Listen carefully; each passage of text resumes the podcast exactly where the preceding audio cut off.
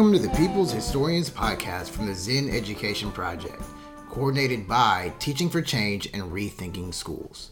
In this episode, from our series on Teach the Black Freedom Struggle, our host, Jessica Rucker, a high school teacher, speaks to Teach Reconstruction campaign advisor and Northwestern University history professor Kate Masur about her book, Until Justice Be Done America's First Civil Rights Movement from the Revolution to Reconstruction.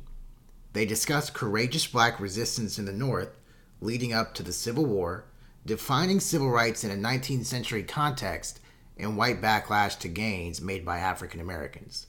Jessica starts by introducing Kate Masur. I feel so excited and so lucky to be joined this evening by Dr. Kate Masur. Um, Kate Masur is a professor of history at Northwestern University. And in addition to this awesome book, Until Justice Be Done America's First Civil Rights Movement from the Revolution to Reconstruction, she's also an author of An Example for All the Land Emancipation and the Struggle Over Equality in my home city of Washington, D.C. Great, great books.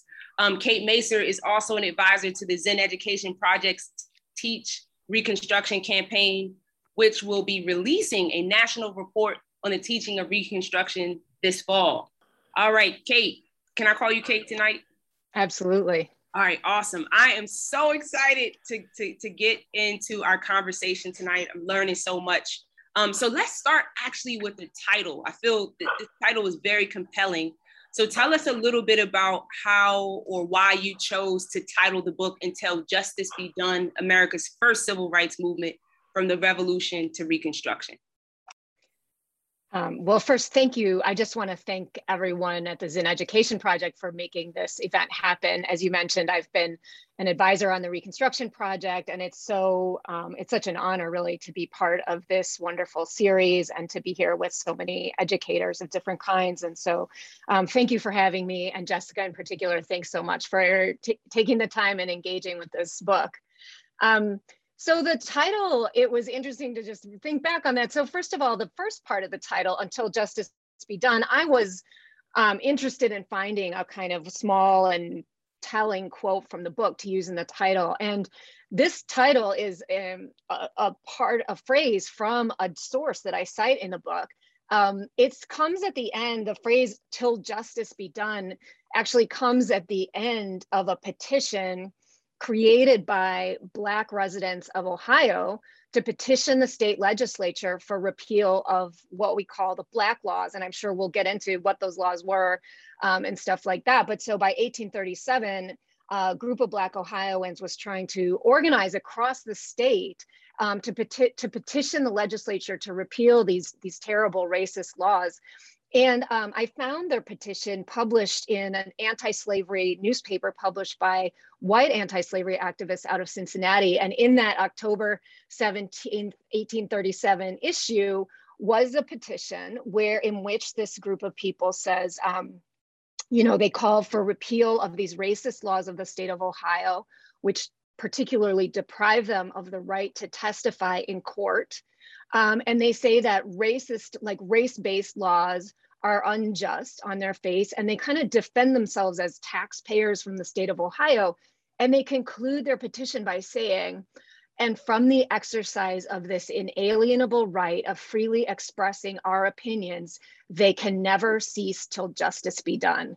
And so in that quote, they're talking about they will keep on this work until justice be done, until we see this change that we want. And so I, I really, uh, I liked that as a, as a sending a message that what this book is about is about a long struggle for justice, uh, one that started way back in the period I'm talking about. I mean, certainly in many ways started before, um, you know, and in many ways continues to this day. I'll just say one quick thing about the second part of the title, America's First Civil Rights Movement from uh, the Revolution to Reconstruction. I was struggling with the what should come after the colon in the title of my book. So I can't take full credit for this one. Uh, my editor and I were going back and forth about what words should be in that part of the title and, and you know, kind of what kind of message do you want to send? Um, and when we arrived at America's First Civil Rights Movement, it was a little bit of an aha moment because you know, it really, um, first of all, it's obviously a title that will hopefully cause people to kind of connect this story to what they know to be the, the civil rights movement, which we usually associate with the 1950s and 60s.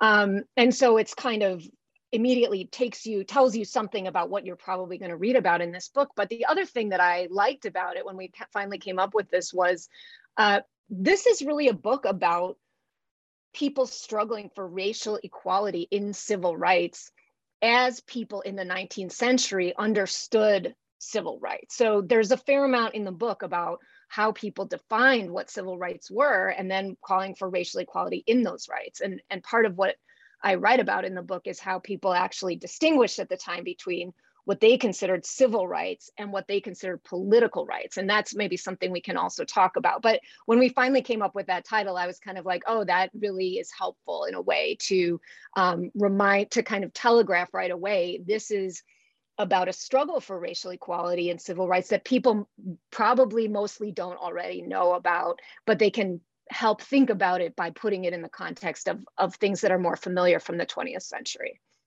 It's amazing because I tell you this, this title alone was enough for me to say, oh, I owe some students some apologies because I, I taught in 2018, 2019, an introduction to the civil rights movement class. And one of the first questions I asked students was to identify some historical figures from the civil rights movement. And students would say stuff like Martin Luther King, Frederick Douglass. And, and I used to kind of huh giggle under my breath like Frederick Douglass. But but now it turns out, right? this this what this is the civil rights movement before the Civil War. And so now I can go back to those students and say, actually, you were also right because you know our history has history. And so thank you for that that compelling title um, that just invited me right in. So let's swing into the book a little bit. So from what I've read so far, um, and I'm it is just juicy. I got my little tabs, things I want to come back to. Um, your book focuses largely on the antebellum period and addresses what what we're going to call right now the civil rights movement before the Civil War.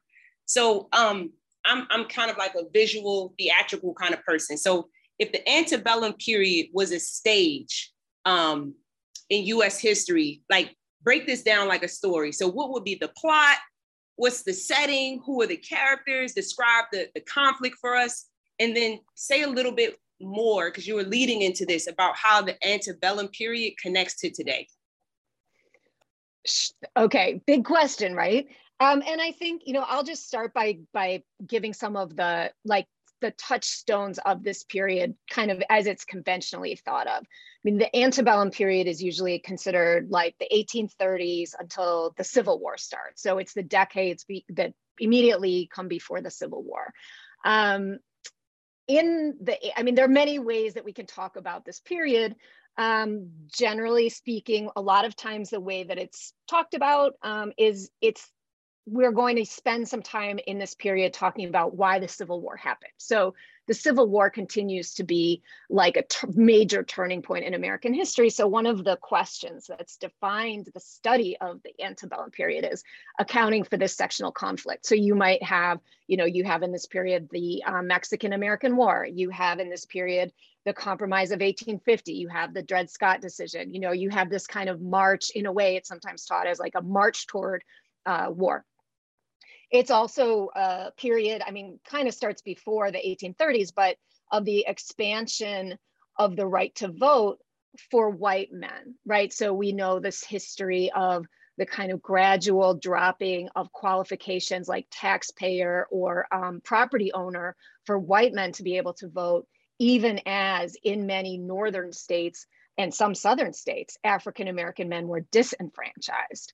Um, and so, in this period, this is a, a, period when, in most places, it's only white men who are allowed to have the right to vote.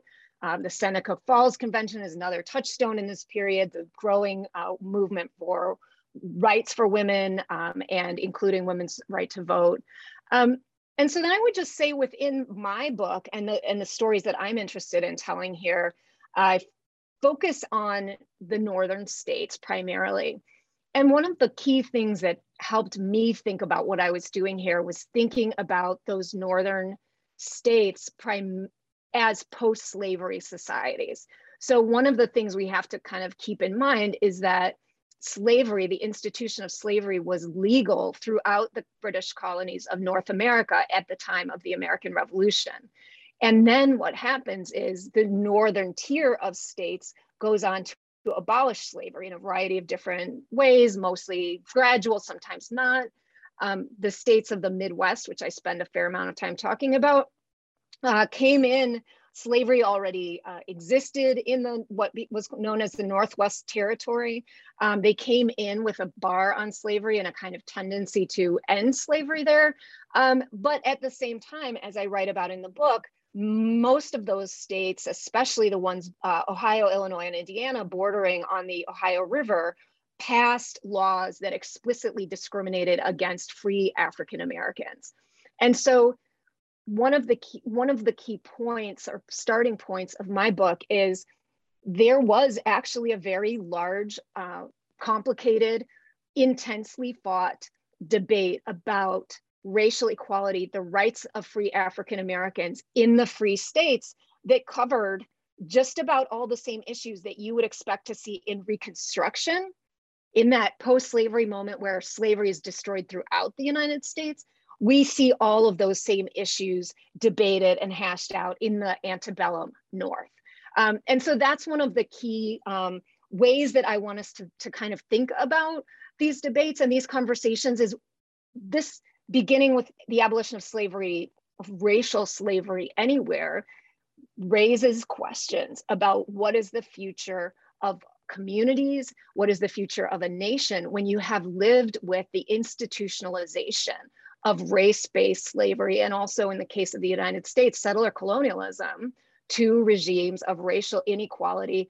Um, how do you then come to grips with it, right? And so the, the discussion in my book is a lot about various debates ranging from the white Americans who believe there actually could never be a place for black, free black people in this country and advocated what was called colonization or the idea that free African Americans should leave the country because there, there never would be a space. It was you either could be a free person, in which case you were a white person, or an enslaved person of African descent, and they had no room in their imagination for a multiracial nation. So all the way from those folks on the one hand to the people I tend to focus on in the book, who are the people who envisioned something quite different, envisioned a multiracial society, envisioned some forms of racial equality, envisioned some forms of racial justice. Um, and so these, this is the kind of cauldron of issues that I'm writing about in, in this book. You know, first of all, there's there's so much to be quoted and tweeted here, but this notion of the racial imagination. Um, and this is what was coming up for me as I'm reading your book. Like, first, I'm like, yo, it was this many free Black people petitioning, using the courts, using the press um, to, to expand their freedom. Like, that's the first, like, aha moment. And, and, and I'm saying this as a teacher of, of US history. I, I was like, yo, for real? But, but what you were just talking about, the racial imagination, right? um, I am my ancestors' wildest dreams. And so it, it's just so uncanny that some of the tactics that you talk about um, in terms of the future of African American communities, like the level of vision that Black folks had, is so similar to conversations that we're having now. But I'm going to stick with the antebellum period, um, and and let's let's let's keep unpacking this. So you're you're you're talking about resistance to uh, oppression quite a bit, racialized, very intentional racialized oppression. Um, forgot what Clint Smith calls it. It's not the dehumanization, but this attempt to dehumanize humans who are Black people, right? So what what did resistance look like during that era, and then how was it different or similar to what we know now as the, the civil rights movement of the 50s and 60s, or even to today? Um, and you tell some great stories from that that era, specifically um, of African American people. So, um, and I'm thinking about, I wonder if this is a good time. We can bring up my friend from DC. You wrote about DC in here. Um, was this Horton, Gilbert Horton? Maybe we could talk a little bit about, or we let's let's stick with the resistance piece. Let me just okay. there. Yeah. So well, let's get back. Let's make sure we get back to DC um, for sure. But uh, the um because I totally want to talk about DC and the role that it plays and people in Washington play in the book. Um, but yeah, so so there were a lot of ways that people mobilized to resist the racist public policies that they confronted. And um, you know, one of the things that is I, I want to talk, I want to get around to talking about um, direct action um, because, but let me just begin by some, so people were very savvy in their political organizing and they would identify the, what is the best venue to make the kinds of changes that I want to make. So they were not like going, oh, you know, helter skelter, like I'm not sure where I want to direct my protest. Um, but like I said, in the example of the petition from 1837 that I mentioned, these were Black Ohioans who first met in Cleveland um, to develop this kind of organization and then send somebody named Molliston Madison Clark um, throughout the state talking to people about the conditions in which they lived, or urging them to sign petitions to the state legislature. Um, they knew that the state legislature was responsible for the laws that oppressed them and so their attention was being directed at the legislature and they were going to petition. Now, one of the things that's really interesting to think about is um, African Americans, for most of the time that I'm writing about, were only about 1% of the population of the state of Ohio. And African American men were prohibited from voting. So the state constitution said white men only are allowed to vote. So, how do you, if you want the laws to change in your state, how actually do you make change when you're the people who care most about the issue are a very small minority of the population and also can't vote. Um, and so this is where petitioning comes in. Petitioning was supposed to be available to anyone. You did not have to be a voter to petition. You did not have to be a man. You did not have to even be an adult. You didn't have to be a citizen. By tradition, going way back in time, anyone can petition the government and anyone is entitled to a response. And so what would happen when these folks petition, so, and let me, do, okay, let me just sidebar for a second to give a better sense of what they did. So petitioning involved, as I mentioned with Molliston Madison Clark, like he went throughout the state talking to people on a very local le- level. Petitioning would be you know you would go door to door and ask people to sign this petition. And in the course of doing that you would be explaining here's the issue. Here's why we should care about it. Here's why you should sign the petition people could also develop petitions in churches right? You could be at church on sunday and afterwards people could be walking around you know talking about the issue and distributing the petition. And so peti- the act of gathering signatures on a petition itself is as i think we can kind of imagine from present day it's an act of organizing right? It is an act of helping people develop a consciousness about an issue that this movement cares about. And so but then you might say well why would they have any hope of even doing this? I mean, they're just, you know, the small minority of people who probably the racist government of the state doesn't really want to do anything that they want them to do. Um, that wasn't quite the case. And it partly has to do with the fact that there was a tradition that when people petitioned, the government was kind of obligated to take their petition under consideration. And so, what would happen in the Ohio legislature, for example, is um, the petitions sent in by African Americans, um, plus the petitions that were sent in for repeal of the Black laws by white people, would be grouped together and sent to a subcommittee. And the subcommittee's charge would be like, report back on do you think that these petitioners wish should be granted, that they want to repeal these racist laws of the state? And usually, what would happen until 1849 was this the, the uh, subcommittee would come back and say, the answer is no we do not think that we should repeal the laws. And they would say all kinds of crappy things about why they believed the, they needed these laws that were designed to oppress and marginalize African Americans in the state and to discourage migration of Black people into the state. But here's why it still mattered, even if they didn't win the issue right then. Number one, these activists would then publish in newspapers um, the really racist reports from the state committee and critique them, right? So they would put them on display and say, look what the Ohio legislature is doing now. Look how horrible, look how unjust this is.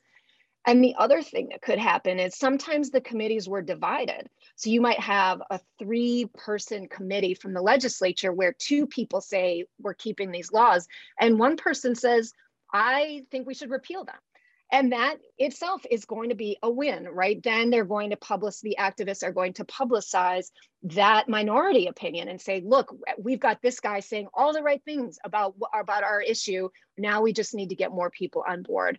So they're using petitioning, they're using organizing, petitioning, and the media that they have at their disposal to get the word out. And these are, so these are just kind of some examples of how they, even though they were in a position of not a lot of strength, right, for a lot of this period, um, they're making the most of uh, what they're doing, and they actually are successful in gaining support for the issue. So I'm, I'm, I'm getting so uh, fired up here because I remember reading in the book how you described like petitions would be published in the paper. So I would get my paper and I could cut it out. Like I'm like that. That is that's some street level guerrilla, I'm going hard by any and every means necessary. And I just felt so inspired. And it reminded me of my days as an organizer. Like door knocking and petitioning, that, that is not light work. And so, and I'm, I'm thinking to myself, again, this is America's first civil rights movement before the Civil War. Like when the country is still at odds with itself around whether or not this peculiar institution, so to speak, should still exist. My folks are putting the petitions in the newspaper, like, yo, cut this out. You go talk to those folks. We're gonna talk to Africa. And it, and it just was super inspiring. So we're gonna go off script a little bit. So let's talk about DC. I, I was, I was, man, I was, I was both excited but frustrated about the story of Gilbert Horton and my home city of Washington, D.C. So, so unpack him and his situation a little bit for us. And um, I think this is where we get to yeah, yeah. So the National Intelligencer, I, will let you do your thing, but um, tell us a little bit about what happened there. Sure. So, uh, so, so DC figures into the book. Well, let me say some parts of the book are about the stuff we've been talking about now, where it's state level activism trying to repeal racist laws at the state level, and these laws were different states had different types of laws with respect to race and racial discrimination. And the, the worst perpetrators in terms of having just a whole range of these types of racially restrictive, racially discriminatory laws, the worst perpetrators outside the slave states were Illinois, Indiana, and Ohio. So I spend a certain amount of time on those states. But then the other um, thing I look at is the, the problem or the challenge of African Americans and interstate travel and interstate migration. And this is an issue where the question of racial equality and civil rights comes to the federal level sometimes. And so to give one example, and this is, you know, it is a DC example, just super interesting because of how it all played out. Um, there was a, an African American man named Gilbert Horton. He was originally from New York. He was enslaved when he was born, and his father actually earned enough money to purchase Gilbert's freedom. His father evidently was a free man already and purchased Gilbert's freedom. And Gilbert, they're from rural Westchester County. It's not so rural now, but they're from a kind of rural area. Gilbert Horton moves to the city of New York and he gets a job as a sailor on ships that go up and down the Atlantic coast of the United States. And this was a pretty common job for free Black men who lived in places like New York and Massachusetts and Philadelphia, um, to big port, Atlantic port cities in the northern states to get jobs on ships. These were decent jobs in a racially discriminatory job market. These were decent jobs for African Americans. They paid pretty well. There was a fair amount of independence in these jobs, and you get to travel, right? And so um, Gilbert Horton is on a ship, he's working, he's a sailor. And then for some reason, we don't know why, he gets off his ship when it's in port in Norfolk, Virginia, and he makes his way on his own to Washington, D.C. Now, D.C. at that time was a jurisdiction where slavery was legal. Um, it was a complicated place, as you all, if you know about the history of DC, you will know that the free Black population was pretty large and growing. And so by the time 1860 comes around, the vast majority of African Americans who live in the District of Columbia are free rather than enslaved. But it is still a slaveholding jurisdiction under the thumb of slave owners and their and their interests, right? So so various attempts to like abolish slavery in Washington or um, you know kind of make the city more of a beacon of freedom have already failed and will continue to fail uh, in the future.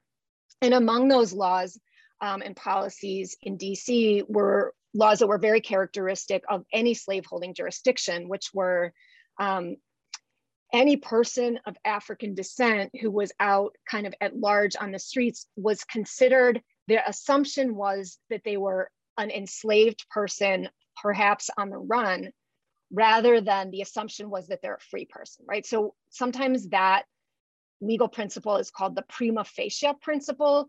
In other words, that their black or dark brown skin is prima facie evidence that they are enslaved and the onus is on them to prove that they are free. And this was the policy in DC and everywhere in the slave states. And this gives you a sense. And I think this is a really critical thing to think about this very long history of people of African descent or people who are not, who don't appear white, being subjected to special suspicion being subjected to a kind of you know doubt or assumptions about criminality that really does go all the way back. Um, so gilbert horton uh, comes into georgetown this happens on the wharf at georgetown uh, which is part of the district of columbia uh, some white man comes up to him and says, Oh, I think you're probably a fugitive from slavery, and I'm going to call the constable and we're going to put you under arrest. And he, you know, says, No, I'm a free, I'm a free man from New York State. And they say, We don't care. Um, we're going to put you in jail. And then, according to policy, we will advertise. And the idea here is they're advertising for the person supposed enslaver owner to come show up and pick them up from jail. And typically, the um, the rule was if you could not prove your freedom and no one came to get you, you could be sold into slavery. So the, the stakes for people, Gilbert Horton and other people who got in this situation, even regardless of what their actual backstory was, were incredibly high, right? Because they could actually end up being sold into slavery. Um, what happens, however, thanks to in part to like print culture and the circulation of newspapers, the Washington Intelligencer, which is one of the most prominent papers, publishes the ad that's been placed for Gilbert Horton. The paper makes its way to New York State, where people who know Horton see it and they say, wait, wait, wait, this is Gilbert Horton. We know Gilbert Horton. And as I mentioned, I mean, his father was a free man. They lived in Westchester County. They knew a man, a white man named William Jay, who is the son of John Jay, one of the kind of founding fathers. Uh, William Jay had a problem with issues with the with with this. Uh, generally, William Jay was anti-slavery. He was a very interesting kind of constitutional thinker. So people in, in uh, Gilbert Horton's community, Black and white people, mobilized to provide the evidence that Horton would need to prove that he was a free man.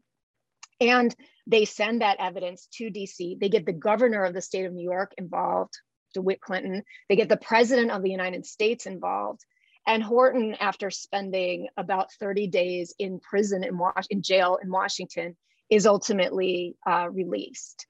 And so, but and and I guess you know Horton goes on to Gilbert Horton stays in Washington for a while, and it's kind of interesting and hard to know why he decided to stay there.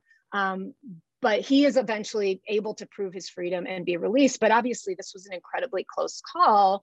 And if nobody had seen that ad who knew him, or if he hadn't had papers that could be sent to Washington, or if he were just a guy who wanted to be free in Washington, D.C., like none of this would have turned out the way that it did. But the reason, I mean, among the many reasons why I think this is a really interesting story is people in the North who disagree, who've had a problem with the arbitrary arrest of free Black Northerners, made this into a kind of cause celebre. And so newspapers all over the North published updates about uh, Gilbert Horton. And people were, it kind of generated a lot of outrage. Gilbert Horton's congressman, a man named Aaron Ward, who represented that district in New York, brought it up on the House floor um, and may and kind of argued that there needed to be an investigation into the laws of the District of Columbia. They argued that Gilbert Horton was a citizen of the state of New York. And as a citizen, he could not be treated this way, even when he was traveling in a slaveholding jurisdiction. And so this case of Gilbert Horton also kind of brings to light both the dangers that free Black people faced when they were traveling in places where they weren't known, where they were new in town, particularly in slaveholding jurisdictions, but not only. And also some of the movement, right, this first civil rights movement that gets galvanized around cases like this to argue that the United States needs to do better, right? That we need something better than just allowing this kind of thing to, to continue. Yeah, thank you for sharing that story because as I was reading about Horton, I was absolutely terrified. Like literally, legitimately, like looking over my shoulder, like, yo, like this is terrifying because and, and I liken it to conversations that we have today with students. You know, just pull up your pants, just work hard and go to college. Like, like I, live in the middle of DC in Columbia Heights.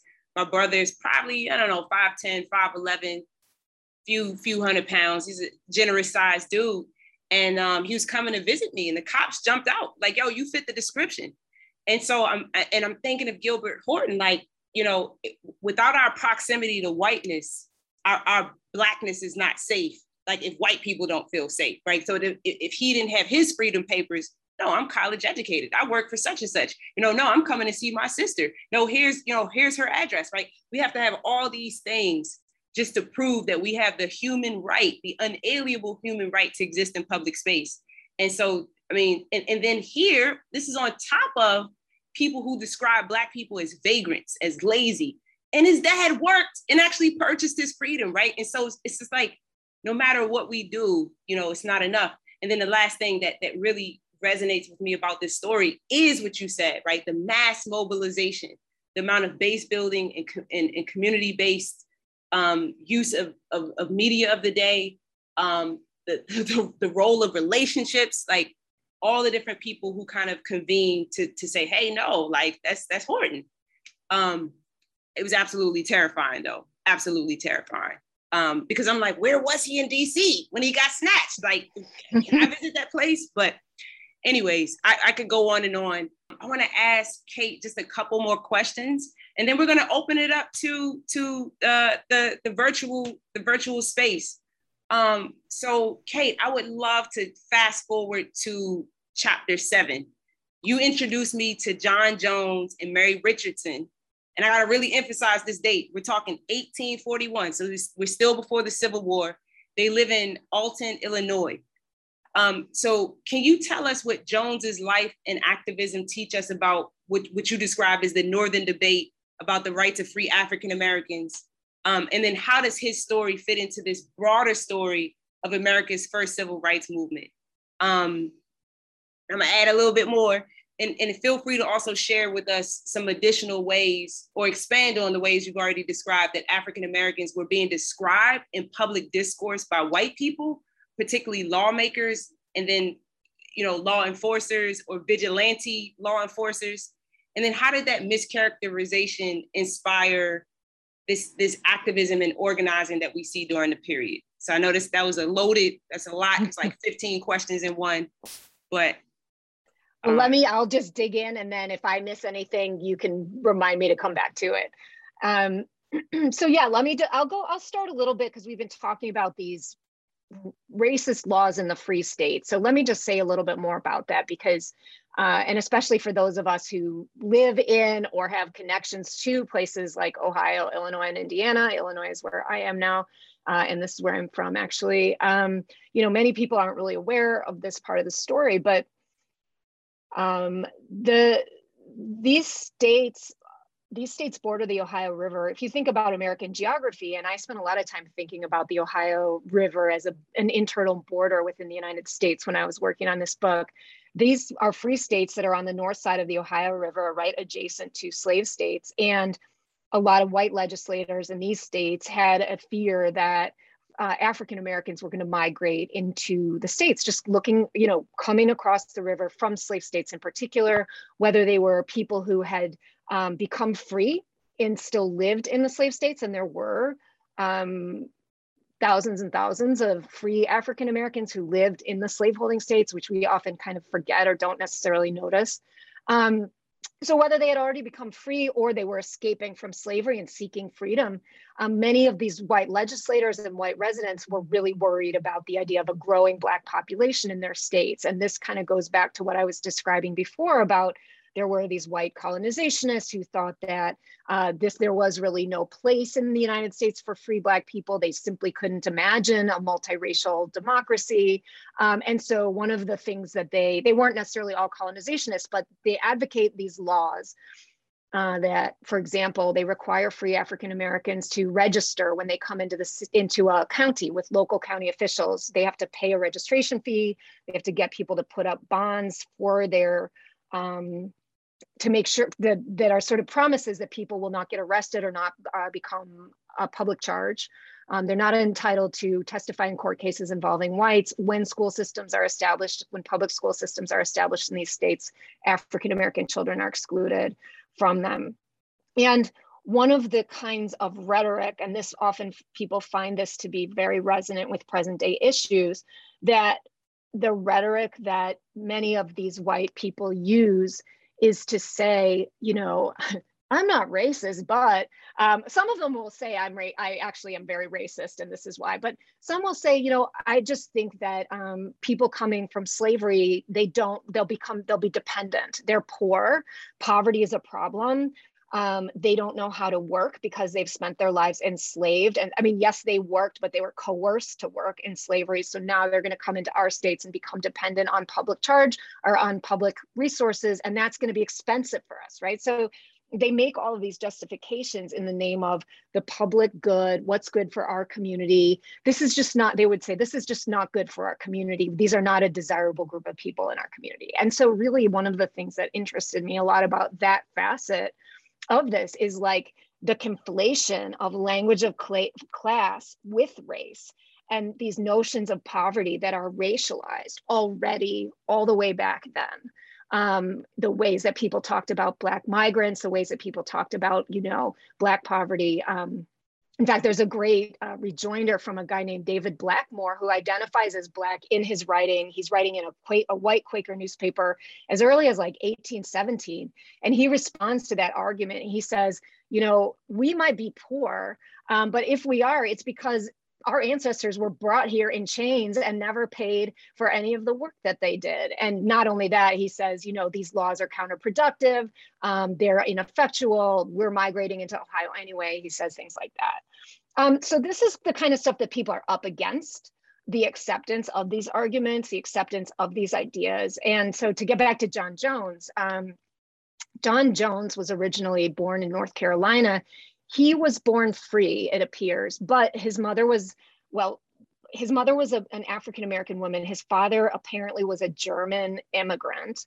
Um, he was free, and his mother sent him to Memphis as an apprentice. So he was free, but he wasn't really free because he was apprenticed out. So he didn't have, once he was an apprentice, didn't have a choice about whether to um, really be there in that line of work. But the kind of good thing about being an apprentice, he learned a trade. So he became a tailor, and that served him very well going forward to have a skilled trade.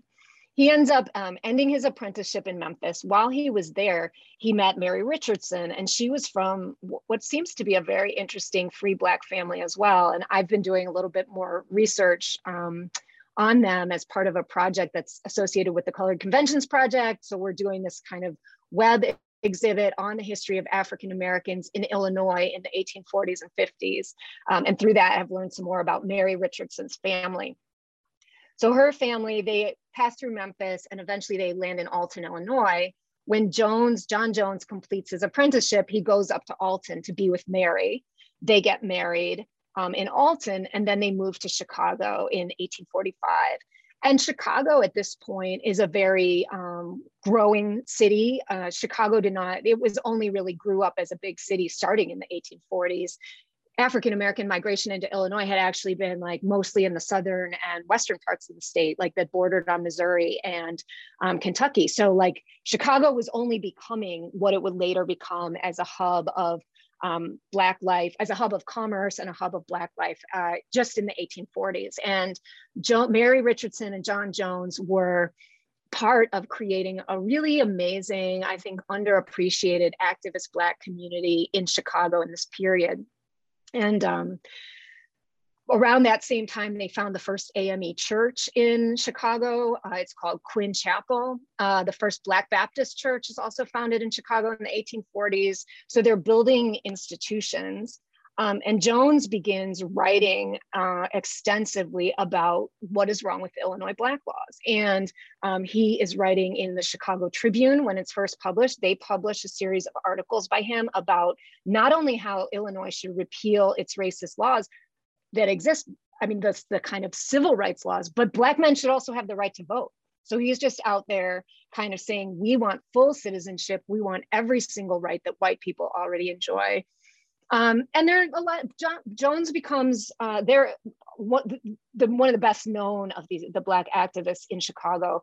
I should say they're very closely associated with what we know as the Underground Railroad. Also, so in other words, they're all in addition to kind of petitioning and trying to get the Illinois laws repealed. They're constantly helping people who are escaping from slavery get to freedom. And Chicago is a really really important point on that route. Um, because if people, especially from Missouri and also Kentucky, can make their way across the state of Illinois, get to Chicago, where there's a relatively uh, extensive network of Black and white people who are willing to participate in this, they can take either a train or a boat across Lake Michigan over through the Great Lakes over either to end up in Detroit and crossing over from there into Canada or um, other you know points east and into Canada. So Chicago, so their networks also become really important for kind of subverting um, slavery in that respect.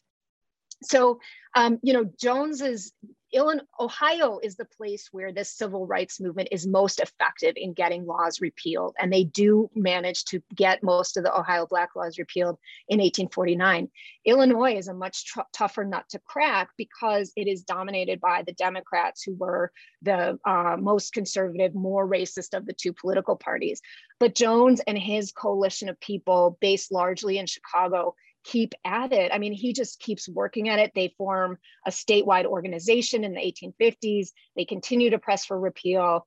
And finally, it's not until 1865, right before the first the first federal civil rights laws passed, um, they succeed in getting the Illinois legislature to repeal those laws that they've been fighting against for so long. So um, his is a remarkable, their story is really remarkable. And um, yeah, and I'm looking forward to uh, talking more about them, particularly in the context where I live in here in Chicago area. It's amazing. Like Black love and Black movements. And it just made me think about Charlene Carruthers, BYP 100, and the Chicago style of organizing. And as you, you know, as I'm, I'm listening to you talk about Jones and Richardson, I'm like, wow, again, again, you know, our movements have roots like far past the, you know, the 1900s into the 1800s. Um, and this, it's just, my mind is is blown. Um, so before we go on, I, I just have to say, please, y'all, check check out this book. Um, I don't want anybody leaving this space today having your students think that Lincoln freed the slaves. Like we got to we have overwhelming evidence that that we we free ourselves. There's there's no justice. There's just us. So Kate, I want to ask you one. I mean, I want to ask you many more questions, but just in the interest of time and, and, and practicing equity, um, and leaving space for other people to ask questions, let's end this part together on, on this question right here. Um, how did America's first civil rights movement shape federal policy? And then this is the real big one. Spoiler alert, if you haven't got to the end of the hmm. book yet, what did it accomplish? But it's still read it. Read it, y'all. It's different when you read it, but I want to hear from from Kate.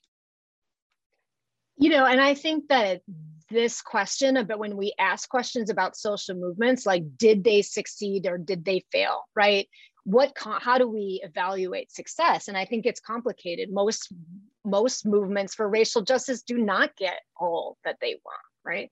Um, and so we need to look and think about what constitutes success here. Like I said, I mean, there's a very clear success in Ohio where they do succeed in repealing um, the Black laws. But my argument in the book is that this movement was highly successful. And part of the reason that we don't already know about this movement is because we take for granted the principles that it advocated. And so it became invisible. So when you think about the reality that in the free states, it was entirely possible, and in fact happened, that you could have these laws that literally said, you know, free quote unquote free Negroes and mulattoes, this, that, and the other thing, right? That were like explicitly discriminated based on race. And that was widely accepted. There was, and we haven't really had a chance to talk about this, but there was not considered to be anything unconstitutional about those state laws, not to mention the laws of the South, which permitted and advanced human bondage, right? To get to a point where you have three constitutional amendments that not only abolish slavery, but also um, declare the principle of equality before the law and that every person is entitled to due process of law and that every person born in the United States is a citizen. And then a 15th Amendment that embodies the principle of no racial discrimination. We have to ask the question how did we even get the principle of no racial distinct discrimination into our federal policies? We cannot take for granted that it's there. It wasn't there from the founding. It only got there in the 1860s. And so, why is it there? Because of this movement and because of the Civil War, right? I mean, so it's because of this movement and also because there was a huge crisis in this country that made kinds of constitutional change and legislative, legislative change possible that never would have been possible before. So that's a key part of it too. It's not only, it is partially about their creativity, their perseverance, their values, their ability to persuade people. And it's also that they had the kind of good fortune to live in this moment of crisis where all kinds of new things were possible. And they stepped into that moment prepared with a set of ideas that were anti racist ideas. Um, and they were able to enact those at the federal level for the first time.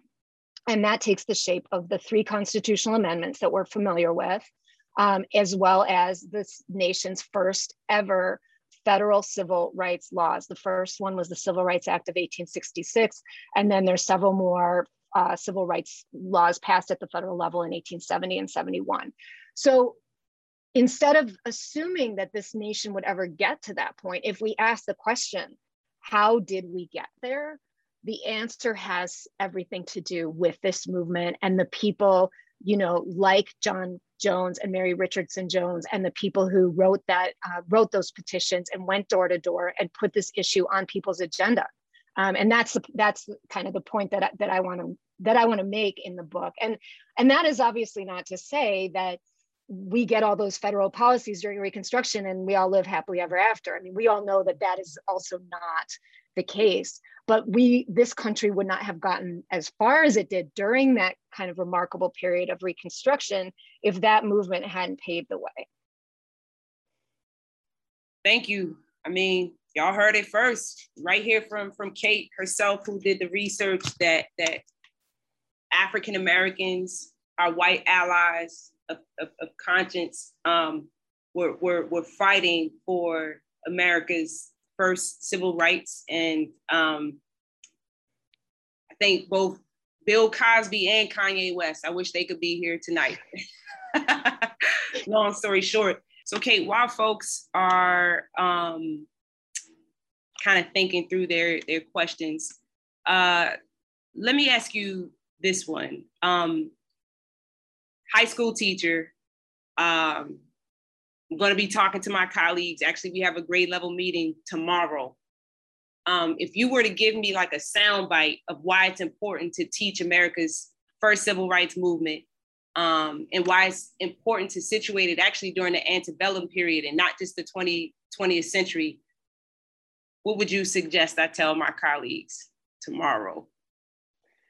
Oh, such a I don't know. I I think um you know if if the if part of the point is to highlight the Black freedom struggle and the kind of continuity and long history of the struggle to make a more just, less racist country, then I think the key points to bring out are the people who were fighting this fight even before slavery was abolished, particularly in the free states where they where black people faced so many, you know, discriminatory policies, so much oppression that people were raising their voices. Um, people were talking about how to oppose these policies, what they could do, and we have the sources, right? And so, if you want to bring this into the classroom, I mean, there are so many sources, and I would love to, you know, kind of recommend some and work with you all as an education project to kind of make some of those, highlight some of those, um, because, you know,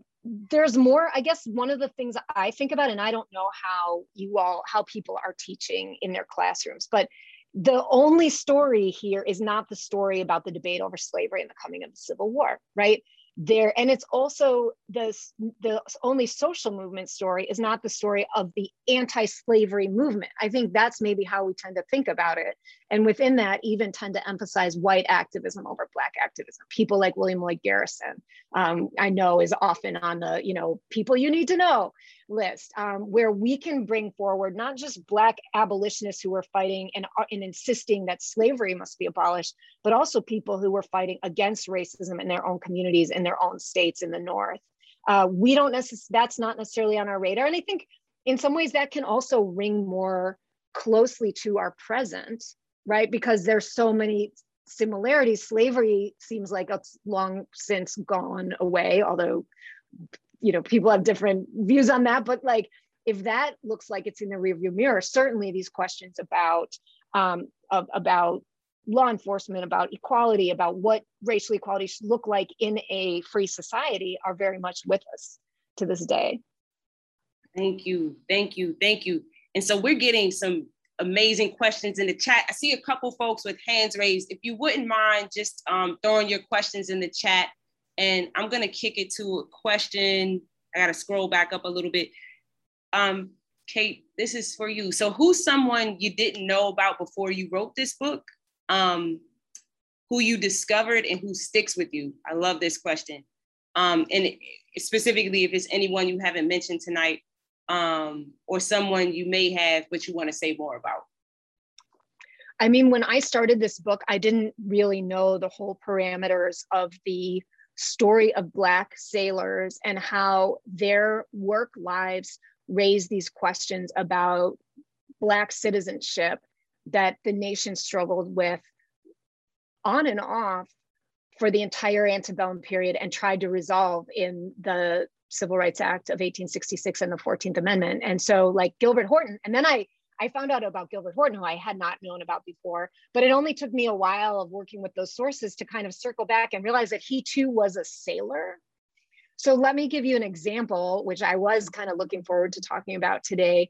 I write about, not in depth, but I, and I don't actually know that much about the story of his life, but about a guy named Joseph Thompson, who was a free Black sailor from Massachusetts. And, you know, we talk about different ways that people um, do mobilization, put their agendas out there. Joseph Thompson gave what um, was an experienced sailor. He'd been to France. He'd been you know, like all over the place, and he ends up in New Orleans on his ship. And he says to the ship's mate, um, "I want you to pay me my wages now that we're in New Orleans because I might want to go and buy some stuff." And the mate, for some reason, gets really angry, accuses him of stealing, gets Thompson thrown in jail, and then tries to sell Thompson, who is a free man, into slavery. But Thompson, um, according to his account, and he gives, gives an affidavit under oath when he gets back to Massachusetts, he's like, Well, I knew some French. And so I was able to talk to the French speaking jailer and have him get the word out to some other white people I knew in New Orleans to come and get me out. And they got me out and he makes his way back to Massachusetts and he makes this affidavit to a white abolitionist where he says that this is what happened to him and this is how vulnerable he was just doing his job as a sailor in New Orleans.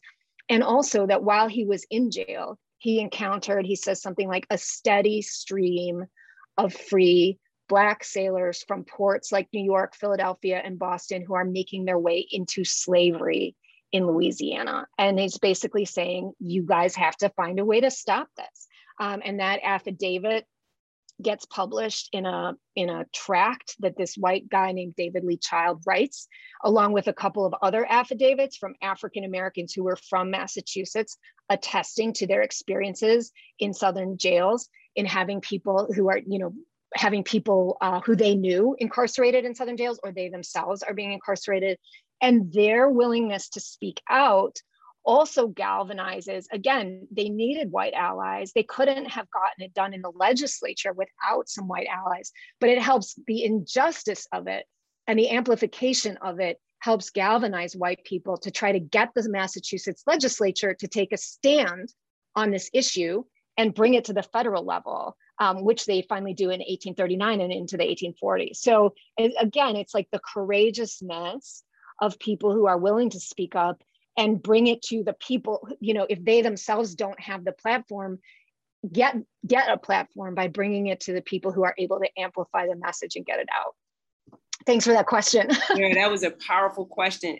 For one j'ai besoin de pratiquer ma français mm-hmm. for, you know the interpret i need to practice my french. That that's that's that's all like i just need to shine light on our creativity. Like, why are black people just so dope? Well, what happened was I just started speaking French. And like, yo, it's just you can't make this stuff up. You just can't make this history up. And the second thing is, this reminds me of something Jeff Duncan Andrade said. You know, the only reason why I'm free is to get other people free. The reason why I know how to read and write is to teach other people how to read and write, right? This this emancipation, this liberation can't just stay with me. And then um, the, the next piece that you just said uh, reminds me of uh, Reynolds and um, Ibram Kendi. Like um, the opposite of racist isn't not racist. It's being anti-racist. It's a verb. It's the actions that we take um, in the name of, of racial justice. All right, so I'm checking the time. I'm to sift through the chat. Uh, I see another question as well. Do you think religious groups and anti-slavery organizations were important in this era. And you talk um, quite a bit actually in your book about the role of Quakers. I- am thinking about, but if they're and then you talk about the AME Church and Black Baptists. Um, say a little bit more about that for us, please. Uh, religious organizations are one of the main ways that many, many Americans, most of whom were Protestant at this time, although growing, there were growing numbers of uh, Catholics in the country. It's one of the main ways they organize both their spiritual lives and their kind of civic lives. And so, yes, uh, church organizations were really important here. And we see, you know, Black churches in the free states and in the slave states, but in the free states function as community meeting spaces, right? So once you can have a church, you have a space where you can um, talk more freely than you could if whites were around. You have a space where you can hold schools. You can have you have a congregation where you can uh, have mutual aid societies and things like that. And Black churches are certainly foundations of the kind of activism that I'm talking about. A lot of white Protestant churches, um, you know, splintered over the question of slavery, including in the North. So, to give an example, in my research on Chicago, I found out that when John Jones originally moved to Chicago, he actually joined a white led Baptist church.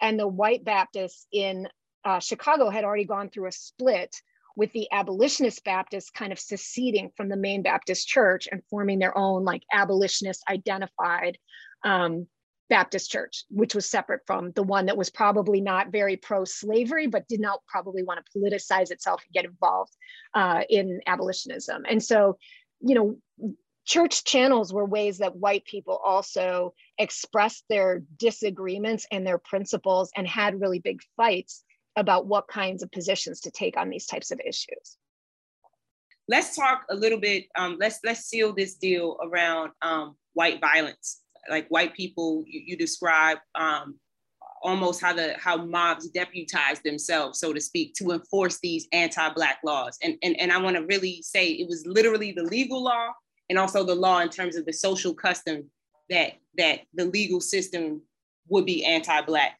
Um, and just I don't want to end censoring white people. So please ground your response in like how black people again um, resisted and, and also uh, asserted our humanity during this era. And I think this will be our last question. Okay, thank you for that. Um, so I'll just start by saying the the the explicitly anti-black policies of the free states and the slave states, right?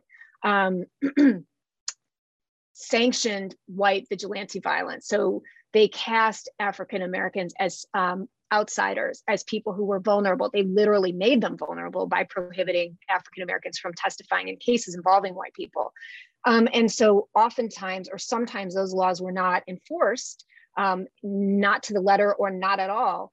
And yet, we see repeatedly another example of it is in this large um, uprising of white people against the Black community of Cincinnati in 1829 they had not been enforcing the registration law that re- required African Americans to register in Cincinnati. Black people were moving in. There was a substantial Black community. There were Black churches.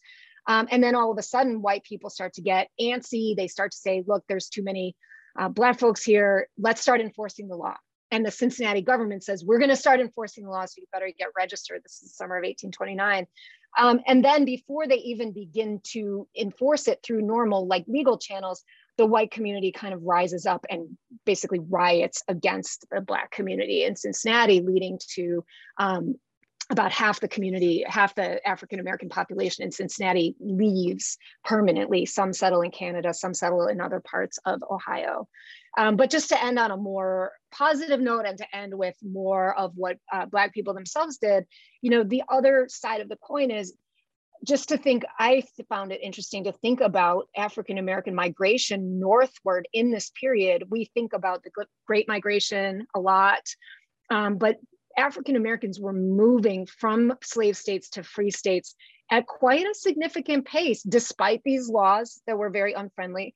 And, and they, they were demonstrating with their feet that they expected to find a better life for themselves and their families in the free states, however racist the policies might have been and indeed i think they did um, and i and this is a little bit you know without romanticizing how life in the free states would have been for for free black people there were more opportunities as i said before to to speak your mind uh, more opportunities to own land and farm without being disturbed by white people to form communities, to form churches. And so I think it's also just affords us an opportunity to think about the ways, the continuities perhaps in the ways that, um, despite conditions that face them, uh, African Americans have pushed forward with a search for both how to find a better life for themselves, their families, and their communities, and also then how to fight back against the situations that they were facing.